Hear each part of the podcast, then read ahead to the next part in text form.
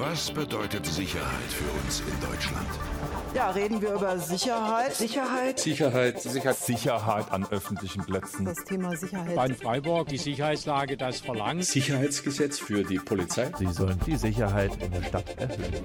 Sicherheit. Sicherheit. Sicherheit. Das trägt zu mehr Sicherheit bei. Sicherheit für wen? Institutionalisierte Diskriminierung in der Polizeiarbeit und alternative Ansätze. Eine Podcast-Reihe zu Polizeihistorie, Rassismus, Sexismus, Racial Profiling, Psychologie der Polizei, transformative Gerechtigkeit. Wir fragen uns, was ist Polizei? Wieso ist Polizei? Und was könnte es stattdessen geben? Werft mit uns einen kritischen Blick auf die Polizei, ihre Struktur, ihr Wirken und auf Alternativen zum Status quo. Ein Projekt mit Unterstützung von Demokratie Leben. Episode 6 Militarisierung. Soll dieses zunehmend militärische Auftreten der Polizei einschüchtern oder Sicherheit suggerieren? Sicherheit für wen? Worin zeigt sich Militarisierung der Polizei? Wie wird diese Entwicklung legitimiert und welche Rolle spielt eine militarisierte Polizei gesamtgesellschaftlich gesehen? Damit herzlich willkommen zu unserer heutigen Sendung. Die Recherche für die heutige Sendung hat die Ausbruchredaktion von RDL übernommen. Zu der Ausbruchredaktion gehört unter anderem Flo. Flo sitzt auch gerade neben mir. Kannst du kurz erzählen, was ihr bei Ausbruch so macht? Ja, ähm, hallo. Bei Ausbruch, wir sagen immer die Antirepressionswelle, ähm, Nachrichten zu Repression und Aktivismus. Und da liegt auch unser Schwerpunkt drin. Also einmal viel Knast, Kritik am Knast, aber auch die Möglichkeit, Stimmen aus dem Gefängnis bei uns Raum zu geben und dann eben zu Repression, die auf Aktivismus folgt oder dass wir uns anschauen, was gibt es da an neuen Repressionsstrukturen. Jeden vierten Sonntag im Monat um 21 Uhr hier bei RDL. Warum habt ihr euch entschieden, innerhalb dieser Podcast-Reihe eine Sendung zu Militarisierung zu machen? Die Entscheidung, überhaupt bei der Podcast-Reihe mitzumachen, war, dass wir das ein ultraspannendes Projekt finden, dass überhaupt so viele Leute praktisch zu der Polizei nochmal recherchieren und sich das nochmal näher angucken und Gedanken machen. Und da wollten wir irgendwie Teil davon sein und Militarisierung, wir auch aus einer aktivistischen Sicht sehen wir das auch, dass eben die Polizei auch gerade auf Demonstrationen ja jetzt nicht mehr irgendwie bürgernah aussieht, sondern das hat schon einen hart militärischen Einschlag. Also so bewusst sind ja bestimmt die Bilder von G20-Gipfel, wo dann irgendwie SEK in olivgrünen Uniformen mit Sturmgewehren im Anschlag da durch das Schanzenviertel stürmt und da waren wir so, okay, wir schauen uns das mal an. Ja, spannend. Ich hatte eingangs schon ein paar Schlagworte genannt, an die wir denken, wenn wir an die Militarisierung der Polizei denken. Also sowas wie Vermummung, Maschinengewehre und so weiter. Wichtig hierbei ist aber auch, dass die Ausstattung der Polizei mit militärischen Waffen auch als Signal zu verstehen ist, dass man die Bundeswehr zur Wahrung der inneren Sicherheit nicht benötigt. Richtigerweise richten sich die Bedenken im Folgenden nicht gegen einen verbotenen Einsatz der Bundeswehr im Inland, sondern gegen ein zunehmend militarisiertes Auftreten der Polizei, das vielerorts Unbehagen auslöst oder gar bedrohlich wirkt. Aber starten wir mal mit der Frage, was bedeutet es denn nun, wenn wir von Militarisierung sprechen? In unserer Lesart bedeutet eine Militarisierung der Polizei eine Unterwerfung der Polizei unter eine militärische Logik und unter militärische Handlungsformen und dies sowohl auf kultureller Ebene, aber auch im Hinblick auf Ausrüstung, Ausstattung und so weiter. Aber genau dazu werden uns unsere beiden Interviewpartner der heutigen Episode noch mehr erzählen. Wir haben in dem heutigen Podcast gesprochen mit Martin Kirsch und Matthias Monroy, die sich nun erstmal vorstellen werden. Ich bin Martin von der Informationsstelle Militarisierung. Das ist ein Verein in Tübingen, der sich seit den 90ern schon vor allem mit Bundeswehr, deutscher Außenpolitik, NATO und ähnlichem beschäftigt und seit 2015 aber auch unter diesem Schlagwort der Militarisierung halt auf die Polizei schaut. Genau, und da habe ich verschiedene Texte geschrieben, Veranstaltungen zugemacht. Ich bin Matthias Monroy. Ich habe zehn Jahre lang bei einem Abgeordneten im Bundestag gearbeitet und da zu Grenzen, Überwachung, Drohnen, Satelliten, all sowas und bin außerdem noch Redakteur bei der Zeitschrift Zillip und die Sachen, die ich so mitkriege, über die schreibe ich zum Beispiel auch bei netzpolitik.org, dem Blog. Martin Kirsch wird in diesem Podcast äh, vor allem auf die Militarisierung der Polizei im Inneren eingehen. Wenn wir mit Matthias Monroy gesprochen haben, was sind die Militarisierungstendenzen der Polizeien an den EU-Außengrenzen? Aber wie genau definieren jetzt unsere Interviewpartner eben diese Militarisierung? Martin orientiert sich da an den Forscher Peter Quester. Ich versuche mich da an einem Professor aus den USA, Peter Kreska, entlang zu hangeln, der sich seit den 90ern in den USA mit Militarisierung der Polizei auseinandersetzt. Und der sagt, die Polizei hat immer einen militarisierten Anteil. Also das gibt es nicht, dass die Polizei den nicht hat. Und dann ist die entscheidende Frage, wie ist die aktuelle Tendenz? Wird es weniger oder wird es mehr? Also es ist sozusagen nicht gesetzt, sondern die Frage ist, wie laufen die Entwicklungen gerade ab? Und da würde ich behaupten, dass es in Deutschland seit 2015 ungefähr zu beobachten ist, dass diese Militarisierung wieder zunimmt.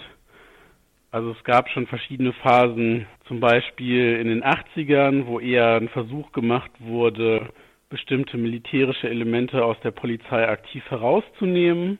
Und aktuell finden immer verschiedenste Entwicklungen statt, die sowohl auf einer Ebene von Material, also Ausrüstung, Bewaffnung und ähnlichem, als auch von einer Frage der Mentalität der Polizei, von der Art und Weise, wie sich die Polizei organisiert, eher wieder auf militärische Muster und äh, militärische Materialien zurückgreifen.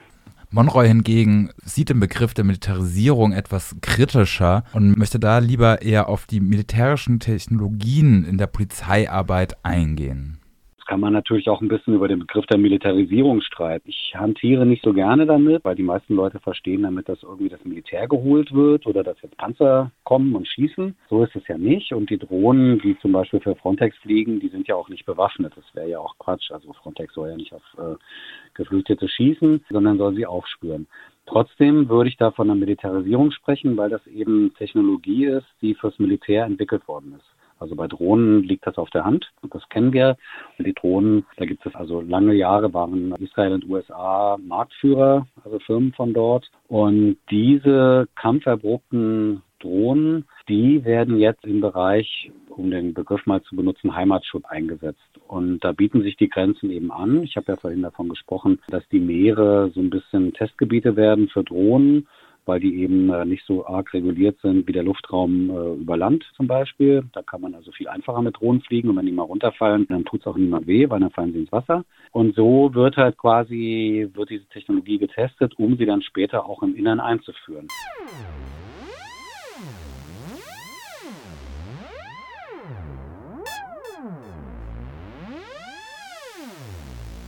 Martin hat im Gespräch sehr deutlich gemacht, dass es ihm bei Militarisierung der Polizei eben nicht nur um diese technische Ebene, die Ebene der Ausrüstung und Ausstattung geht, sondern dass es hierbei eben verschiedene Dimensionen gibt und unter anderem sich Militarisierung auch auf einer kulturellen Ebene zeigt.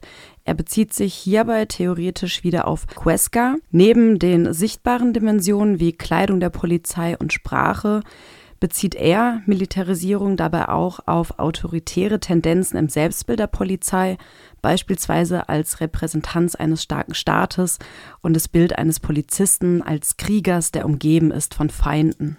Der Kreska spricht äh, von der kulturellen Ebene, die äh, eine Betrachtungsebene ist. Das ist eben das Erscheinungsbild, also die Kleidung, wie sich die Polizei kleidet, das ist die Streifenpolizei zunehmend in so dunklen Uniformen, hochfunktionalisiert mit Schutzwesten, mit tausend Taschen dran und das sozusagen auch schon sich an einem militärischen Vorbild orientiert, diese Kleidung der Streifenpolizei.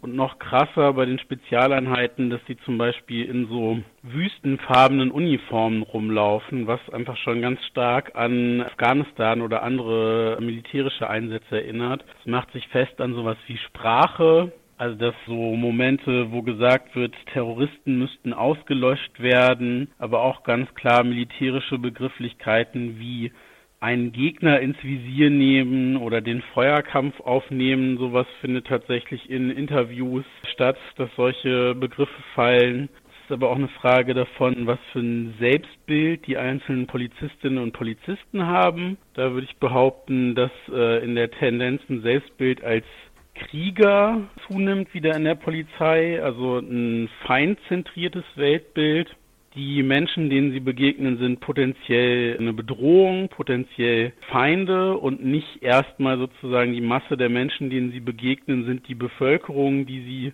nach ihrer eigenen Logik zu beschützen hätten. Und sozusagen da drin auch eine, eine autoritäre Tendenz in dem Selbstbild der Polizei. Und was das Selbstbild der Institution Polizei angeht, war zum Beispiel in den 80er Jahren die Behauptung, man wäre eine Bürgerpolizei, also würde auf Augenhöhe mit den Menschen, denen man begegnet, agieren. Das hat so nie gestimmt, aber das war zumindest die behauptete Identität der Polizei. Und aktuell wird aber zunehmend nach einem starken Staat gerufen. Und das drückt sich dann entsprechend auch in dem institutionellen Selbstbild der Polizei aus. Also dass es eben darum geht, diesen starken Staat zu repräsentieren bzw. zu verteidigen. Und auch da ist sozusagen eine autoritäre Tendenz zu sehen. Stimmt, verrückt. Über deren Kleidung und welche Wirkung diese hat, habe ich irgendwie noch nie nachgedacht. Was er da sagt, erinnert mich auf jeden Fall auch an unsere zweite Episode zu Psychologie bzw. Kultur der Polizei. Denn Kleidung zum Beispiel ist ja auch sehr relevant, wenn es um die Außenwirkung geht. Also wie möchte die Polizei sich zum Beispiel selbst darstellen? Vielleicht erinnert ihr euch, wir hatten da einen kleinen Ausschnitt aus dem Imagefilm der Polizei eingespielt.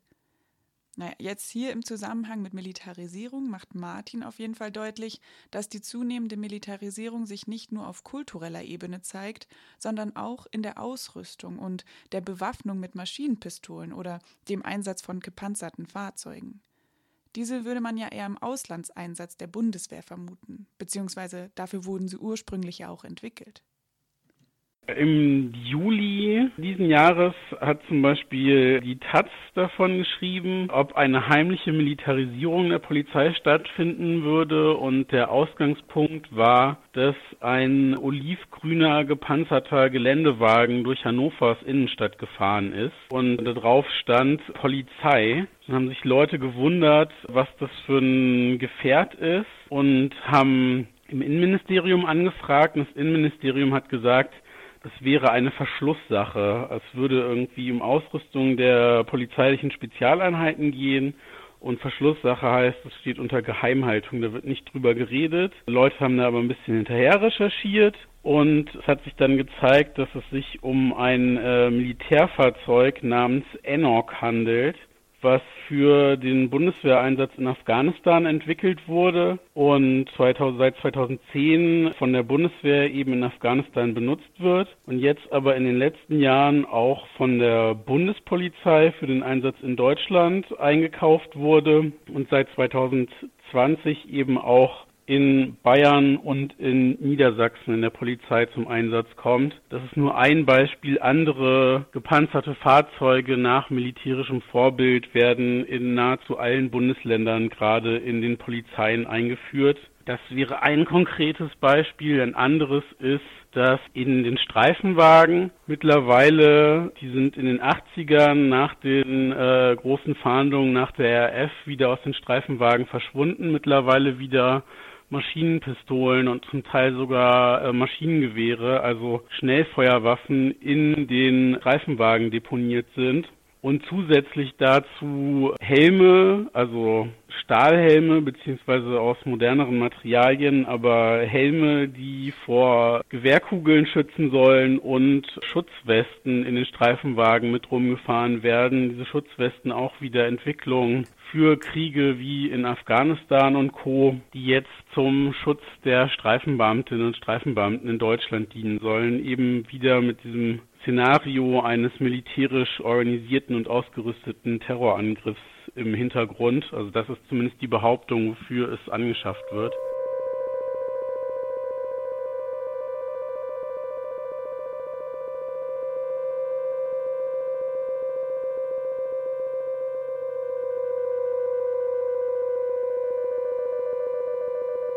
Aber nicht nur technisch rüstet die Polizei auf, sondern auch mit den neuen Polizeigesetzen in den letzten Jahren ist unserer Meinung nach auch in der Gesetzgebung einfach schon die Weichen gestellt worden, dass die Polizei immer mehr militärische Ausrüstung von den Ländern zugesichert bekommt.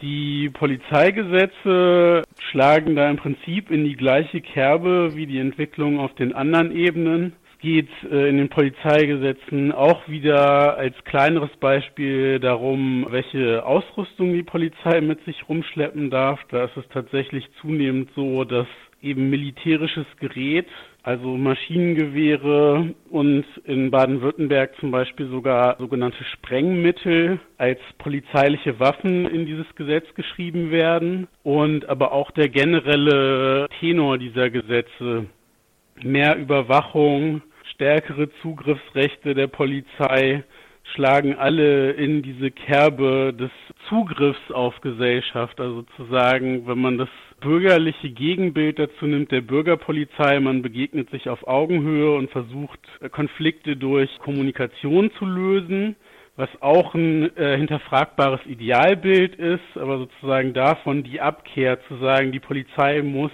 stärkeren Zugriff haben, härter vorgehen können. Präventionshaft spielt eine Rolle, also sozusagen Individuen als gefährlich auszumachen und schon mal gleich aus der Gleichung einer möglichen gesellschaftlichen Auseinandersetzung herauszunehmen, indem man sie inhaftiert, wie jetzt zum Beispiel bei den Protesten gegen die IAA in München gesehen. All das ist ein Teil eben der gleichen Entwicklung, wobei das ein bisschen schwierig ist, das so eins zu eins in dieses Militarisierungsmuster einzufügen, aber es ist zumindest ein Teil der gleichen autoritären Entwicklung, mit der diese Militarisierung auch einhergeht. Als ein Beispiel für Verschlechterung auf Demonstrationen wollen wir uns vielleicht die Einheit der BFE Plus anschauen. Eine Einheit, die als Reaktion hier gegründet worden ist, als Reaktion auf den Anschlag in Paris auf Charlie Hebdo. Na, eine Entwicklung, die ich auch in dieses Militarisierungsparadigma fassen würde, ist ein Umbau der Organisationsstrukturen der Polizei und da ist äh, auffällig seit 2015, dass neue Spezialeinheiten geschaffen wurden. Die laufen unter dem Titel BFE Plus Dazu ist es vielleicht kurz wichtig zu wissen, was BFE ist. Das sind die sogenannten Beweissicherungs- und Festnahmeeinheiten. Die sind vorher vor allem bei Demonstrationen, Fußballspielen und ähnlichem zum Einsatz gekommen.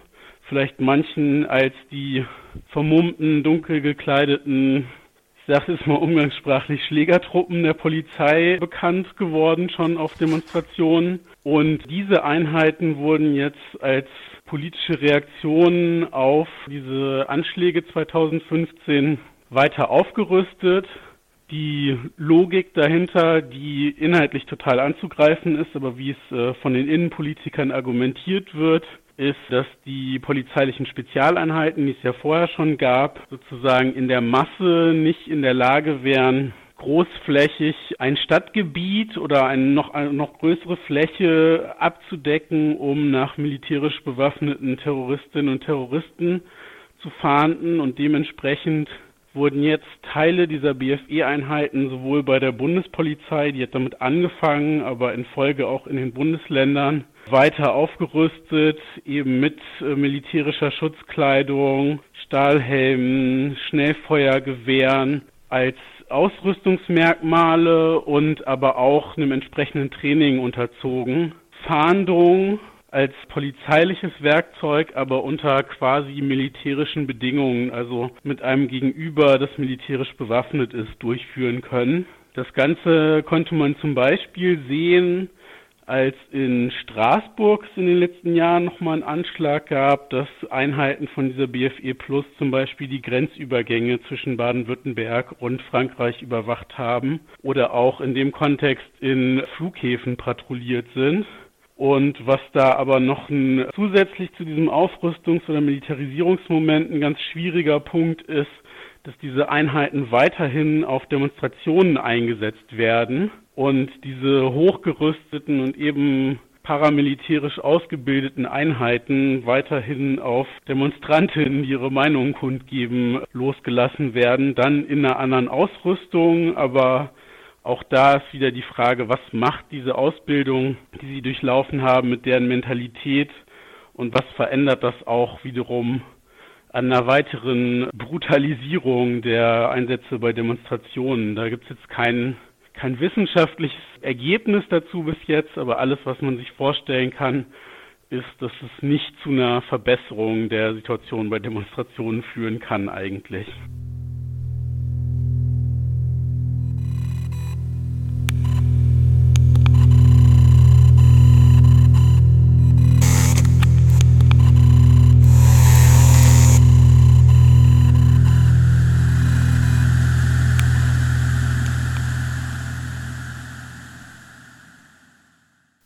Martin hatte ja bereits angesprochen, dass er einen starken Anstieg der Militarisierung der Polizei in Deutschland insbesondere seit 2015 wahrnimmt, nach den terroristischen Anschlägen unter anderem in Frankreich bei Charlie Hebdo die Bedrohung durch internationalen Terrorismus sei heute seitens der Polizei und seitens der Politik Hauptlegitimationsgrundlage für die zunehmende Militarisierung. Aber auch schon davor, seit 2001, wurden bereits erste Militarisierungstendenzen bei der Polizei sichtbar. Wir wollen an dieser Stelle gerne auf Episode 1 dieser Podcast-Reihe verweisen. Da geht es um die Historie der Polizei, wo auch diese ganze Geschichte nochmal sehr detailliert für euch aufbereitet wurde.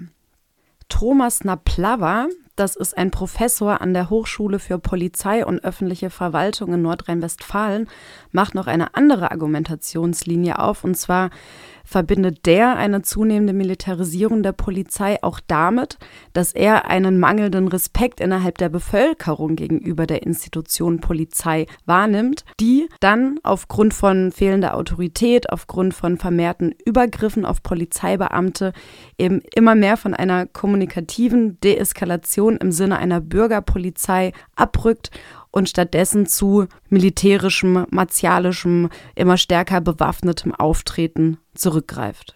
Auch wie Martin kommt eben Naplava zu dem Punkt, dass, ich zitiere, der Bürger erscheint vor diesem Hintergrund weniger als vertrauensvoller Kooperationspartner der Polizei, sondern eher als Sinnbild einer allgegenwärtigen Möglichkeit einer Bedrohung. Daraus folgert er aber, dass die Polizei wieder zurück zu einer Bürgerpolizei gehen sollte, nämlich mit den Grundbausteinen der Neutralität, der Transparenz und vor allem auch der Fairness gegenüber dem Bürger.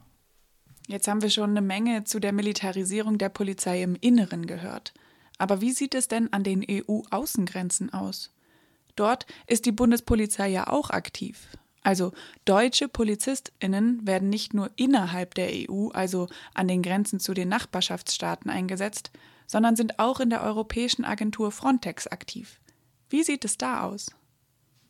Monroy macht da Beispiele auf für eine Militarisierung durch militärische Technologie, die eben dort an den Außengrenzen von den Polizeien eingesetzt wird, wie zum Beispiel von Drohnen und Satelliten.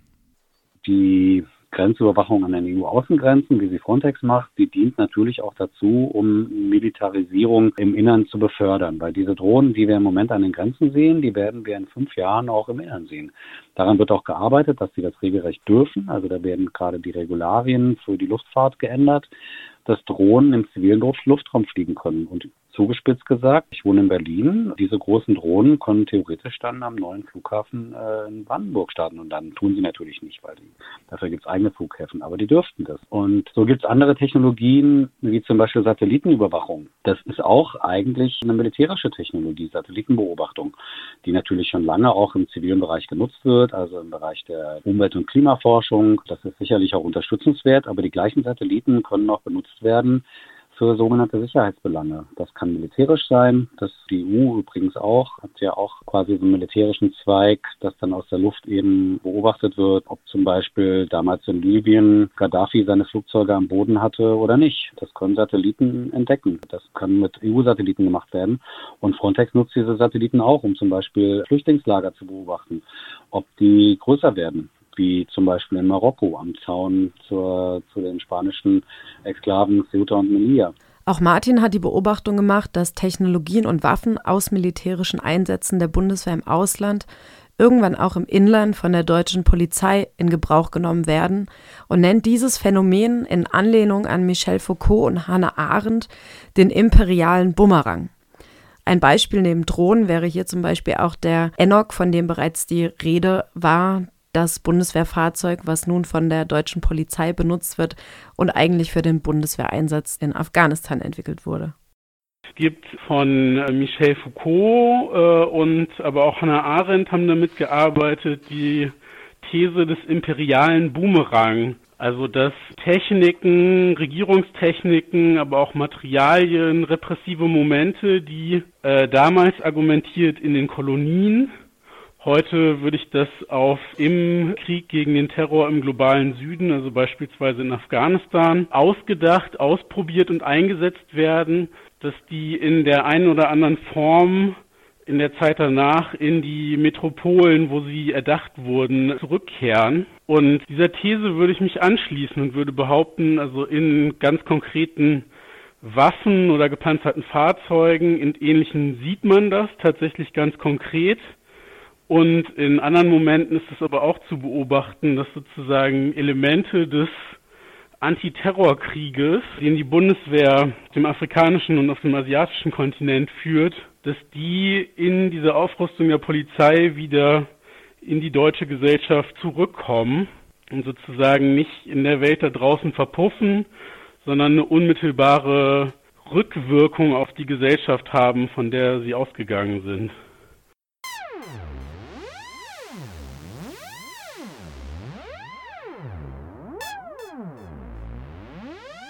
Jetzt haben wir viel dazu gehört, wie sich in den letzten Jahren die Polizei zunehmend militarisiert hat. Weg vom Image des Freund und Helfers, Schutzmann, hin zum Soldaten und Krieger, der gegen den Terror in den Kampf zieht.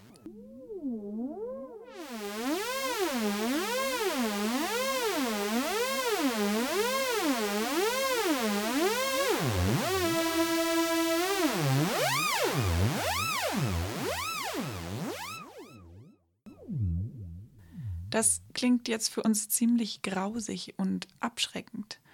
Und es stellt sich die Frage, wen spricht so ein Beruf denn überhaupt an?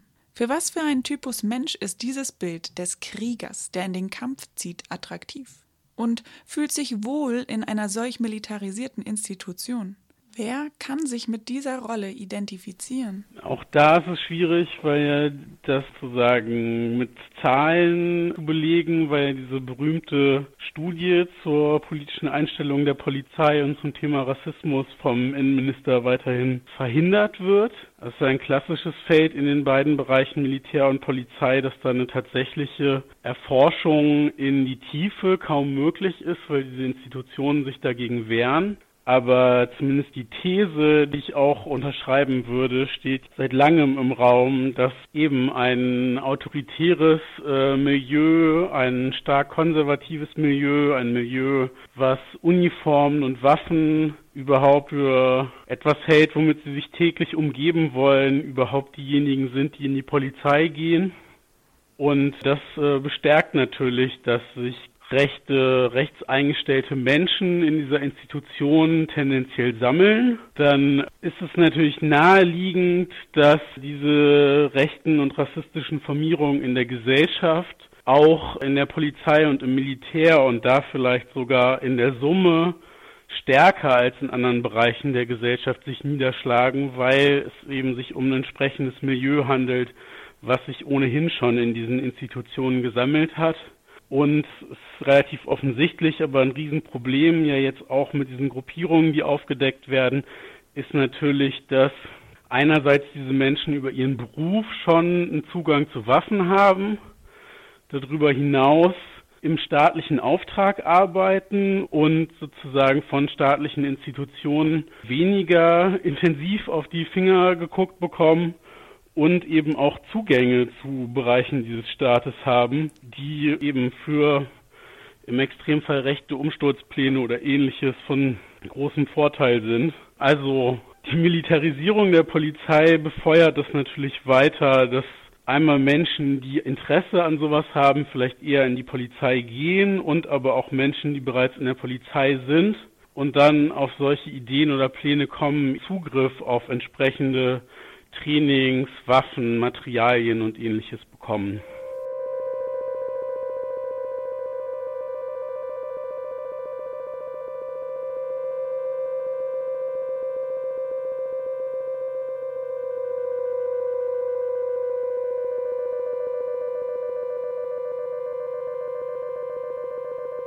Ja, das so nochmal zu hören, bereitet auf jeden Fall ziemliches Unbehagen. Gerade auch vor dem Hintergrund, weil aktuell gefühlt alle paar Wochen irgendwo wieder eine extrem rechte Gruppe in der Polizei bekannt wird. Dass die von Martin, aber auch von Monroy beschriebenen Tendenzen natürlich nicht nur innerhalb der Polizei Auswirkungen haben, dürfte klar sein. Aber was heißt das denn nun konkret auch für die Bevölkerung? Beziehungsweise wie ist das nun auch gesamtgesellschaftlich einzuordnen? Während die psychologische Wirkung durch die martialisch auftretenden Polizeibeamtinnen dauerhaft besteht, ist ja die Wahrscheinlichkeit eines terroristischen Angriffs bzw. dass dieser dadurch verhindert wird, absolut gering. Wie steht das nun im Verhältnis bzw. was macht das mit Gesellschaften?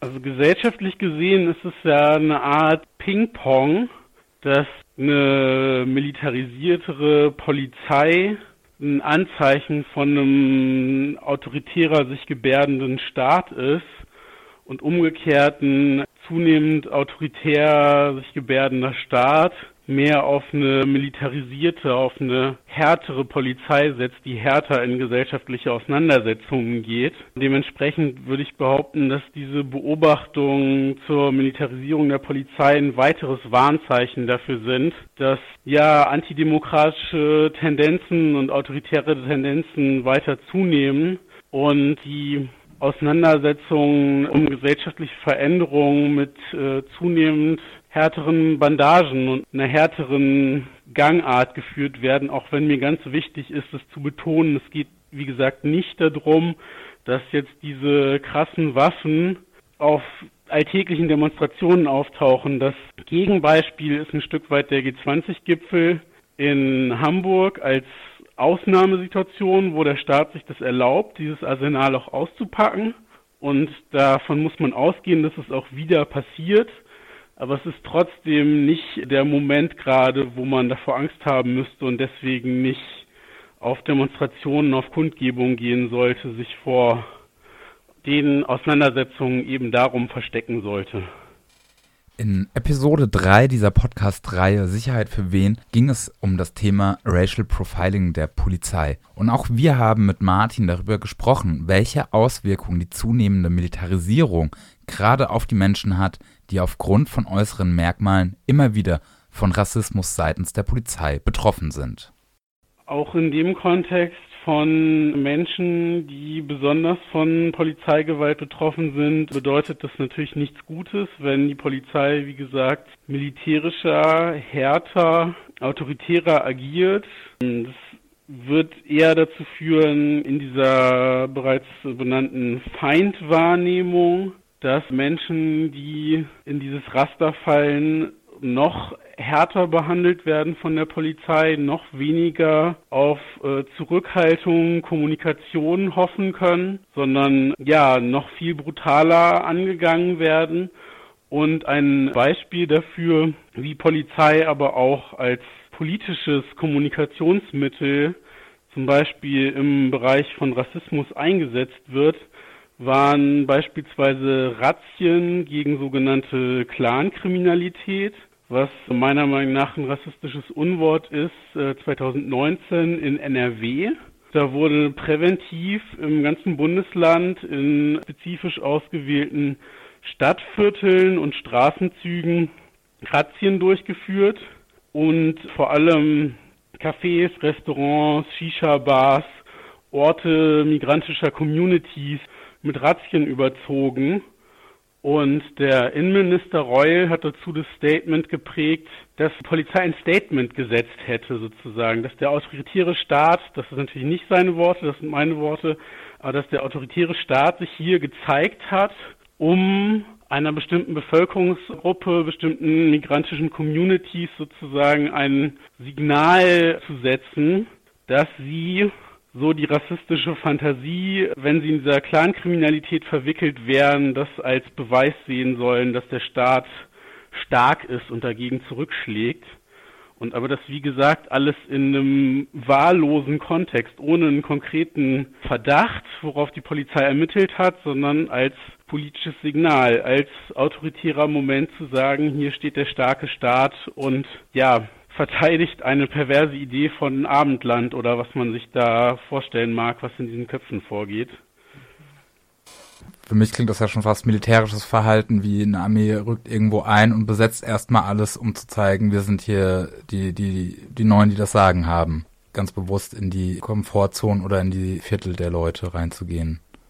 Ja, tatsächlich. Und auch, das ist einer der bisher noch relativ seltenen, aber mehr werdenden Momente, wo diese Antiterrorausrüstung der Streifenpolizei ausgepackt wurde, also wo mit Schnellfeuerwaffen die Polizisten vor den Restaurants und Shisha-Bars standen und wo sie die Polizei zudem auch noch den, den gesamten staatlichen Repressionsapparat, also die Feuerwehr wegen Brandschutzauflagen, die Gesundheitsämter wegen irgendwelchen Hygienevorschriften, das Ordnungsamt und wen alles im Schlepptau hatte, um sozusagen diesen irgendwas zu finden, was sie diesen Leuten vorwerfen und zum Problem machen können.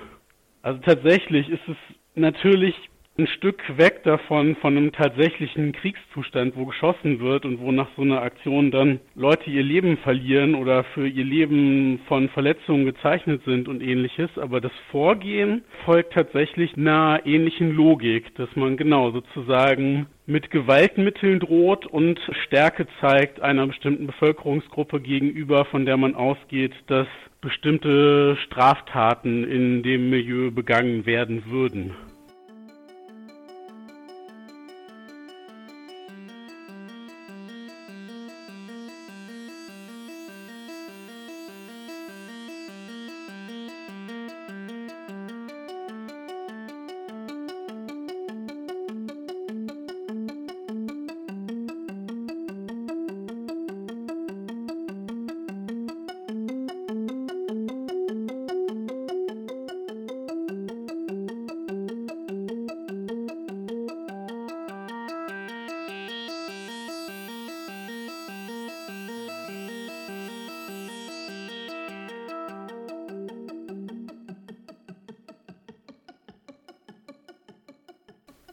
Militarisierte Polizei hat viele Facetten.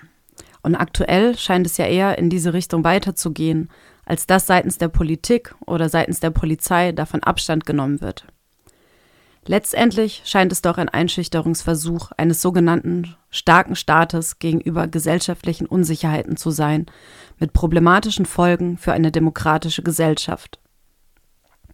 Es braucht hier soziale Bewegung, die sich nicht einschüchtern lassen, Viele Stimmen, die sich gegen eine zunehmende Militarisierung, gegen Überwachung und Repression seitens der Polizei und anderer Repressionsbehörden einsetzen und Probleme aufzeigen. Es braucht Ideen und Mut zu Alternativen, zum Weiterdenken und zu Überlegungen, wie eine Gesellschaft vielleicht auch ganz anders aussehen könnte ist es meiner Meinung nach ein, ein, ganz entscheidender Punkt. Also wenn man mal auf dem Basic-Level bleibt, wenn man eine demokratische Gesellschaft haben will, dann muss die Polizei sich auch entsprechend demokratisch gebärden und sowohl, sowohl im Kopf wie in der Ausrüstung demokratisch ausgerüstet sein sozusagen. Also es müsste eine gesellschaftliche Auseinandersetzung darum geben, was für eine Polizei welcher Staat überhaupt haben kann oder was die Ausrichtung der Polizei auch über den aktuellen Zustand des Staates sagt. Und wenn man das weiterdenkt, ist es unglaublich spannend, darüber zu diskutieren, was heißt es gesellschaftlich, die Polizei zu entmilitarisieren, also ihr beispielsweise Kriegswaffen, aber auch andere Gewaltmittel abzunehmen. Was verändert das in der gesellschaftlichen Auseinandersetzung? Was verändert das auch in dem Umgang mit Problemen?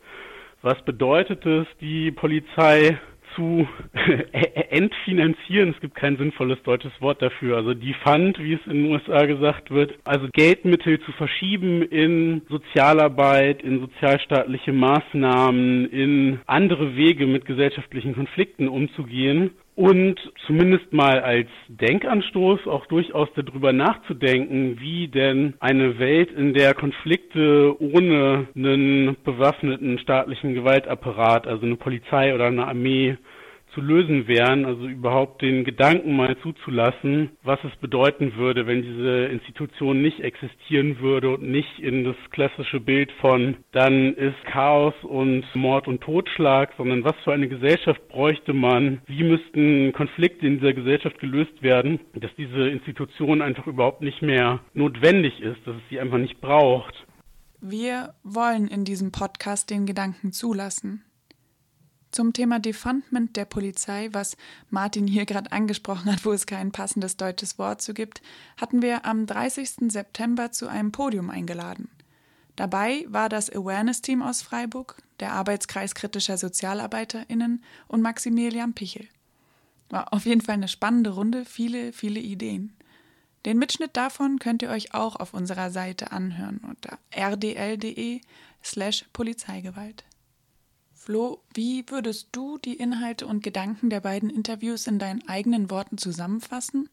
Ich würde sagen düster. Also ich fand spannend auch zu sehen, diese ganzen Drohnentechnik und auch vielleicht diesen imperialen Bumerang, der da nochmal angesprochen worden ist, auch von, also sowohl von Monroy als auch von Kirsch. Also das Sachen, die aus der Rüstungsindustrie kommen, die für das Militär entwickelt worden sind, teilweise ja schon in Afghanistan erprobt worden sind, jetzt wieder kommen oder über Mittelmeer, wie diese Drohnen, die da über das Mittelmeer fliegen und auch über Festland und dann Ansammlungen von Leuten festzustellen, dann wieder zurückkommen auch und dann hier uns im Inneren begegnen. Und da würde ich auch Kirsch tatsächlich vollkommen recht geben. Also für uns zeigt sich da immer eine Tendenz zu einem autoritäreren Staat. Also es ist nicht mehr der, der Schutzmann, überhaupt gut, Konzept Polizei muss man mal überhaupt äh, schauen, finde das jetzt auch nicht das Beste, aber es ist halt eben, wie, wie gesagt, es ist ein Soldat, der einen gegenübersteht. Auch gerade als Aktivist hat man das Gefühl, man wird dann halt auch anders behandelt. Also so ein Soldat, der geht in ein Feindesgebiet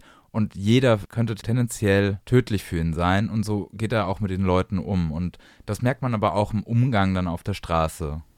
Und was hast du in den Interviews Neues gelernt oder erfahren? Was mir vielleicht nochmal bewusster geworden ist, ist ein Gespräch mit Monroy, mit was für ein Aufwand die Polizeien versuchen gerade die EU-Außengrenze zu schützen. Also ich kenne zwar auch diese Bilder, aber nochmal mitzubekommen, mit, mit wie großen finanziellen Mitteln und mit wem sie da alles paktieren. Das ist ganz schön krass. Er hat einmal im, im Gespräch, weil das ist jetzt nicht im Podcast zu hören, macht er nochmal auf, dass, ich glaube, das ZDF Neo Royal einmal auch diese Frontex-Files veröffentlicht hat. Also einmal diese ganzen Lobbyistengespräche mit wirklich das, das Who's Who der Rüstungsindustrie. Und das finde ich beängstigend, ja, wenn die Polizei sich tatsächlich mit einer Industrie einmal austauscht. Und das haben wir auch jedes Jahr bei dem Europäischen Polizeikongress in Berlin. Also da ist neben den Polizeien eine, eine Großzahl an, an Industrie auch vorhanden, die dann dementsprechend was anbieten. Und wenn sich da auch noch Militärtechnologie immer mehr reinsetzt, dann ist es natürlich klar, dass dann auch die Polizei militärischer denkt. Und würdest du sagen, dass aufgrund der Tatsache, dass man also militärischer denkt oder die andere Person als Feind sieht, auch mehr Leute im Knast landen? Oh, da habe ich mir noch nicht weiter Gedanken gemacht. Ich glaube, dass halt Polizeigewalt, also das, was wir haben, einfach dadurch steigt. Also die, die Hemmschwelle für, für einen Soldaten, der alle als Feinde sieht, da ist es natürlich die, die, die Hemmschwelle, Gewalt gegenüber den Gegenüber anzuwenden, deutlich geringer, als wenn man mit einem sozialpädagogischen Konzept rangeht und sagt, hey, da, da sind Leute, die haben Probleme, wie kann ich ihnen helfen, das Problem zu lösen? Anstatt zu sagen, hey, die Person hat Problem, das will ich nicht sehen und ich hau drauf, dann ist er ruhig. Ja, vielen Dank auf jeden Fall für die Recherchearbeit und die Sendung. Ja, gerne. Also wir danken vor allem nochmal Martin Kirsch und Matthias Monroy. Die beiden Interviews könnt ihr wie immer auch in voller Länge anhören. Und die nächste Ausbruchssendung natürlich am Sonntag, den 24. Oktober um 21 Uhr und auch sonst immer jeden vierten Monat auf RDL.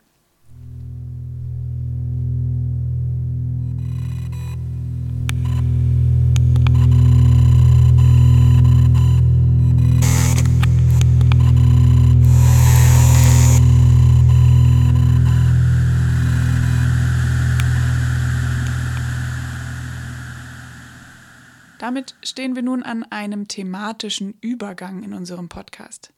Wir haben uns in den ersten beiden Folgen die Historie der Polizeiarbeit genauer angeschaut und versucht herauszuarbeiten, was Polizeikultur und die sogenannte Cop Culture ist.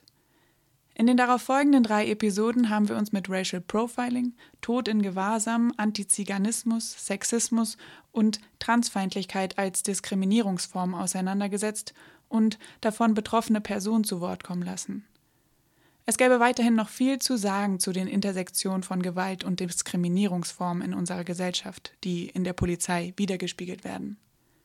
Wir denken da an Menschen ohne Obdach, mit Behinderungen oder psychischen Erkrankungen und viele mehr. Leider konnten wir nicht all diese Themenfelder in unserer Reihe decken. Den Start in unseren neuen Themenblock zu alternativen Ansätzen macht nächsten Monat eine Episode zu Klagen. Welche Erfolgschancen hat es gegen Polizeibeamtinnen zu klagen? Braucht es eine unabhängige Beschwerdestelle? Und wie kann diese funktionieren? Es bleibt also spannend, bleibt dabei, aber erstmal vielen Dank fürs Zuhören und einen schönen Tag noch. Das war Sicherheit. Sicherheit. Sicherheit. Sicherheit. Sicherheit für wen? Eine Podcast-Reihe zu institutionalisierter Diskriminierung in der Polizeiarbeit und alternativen Ansätzen. Ihr hörtet Episode 6 Militarisierung. Jederzeit nachhörbar auf rdl.de slash Polizeigewalt. Ein Projekt mit Unterstützung von Demokratie Leben.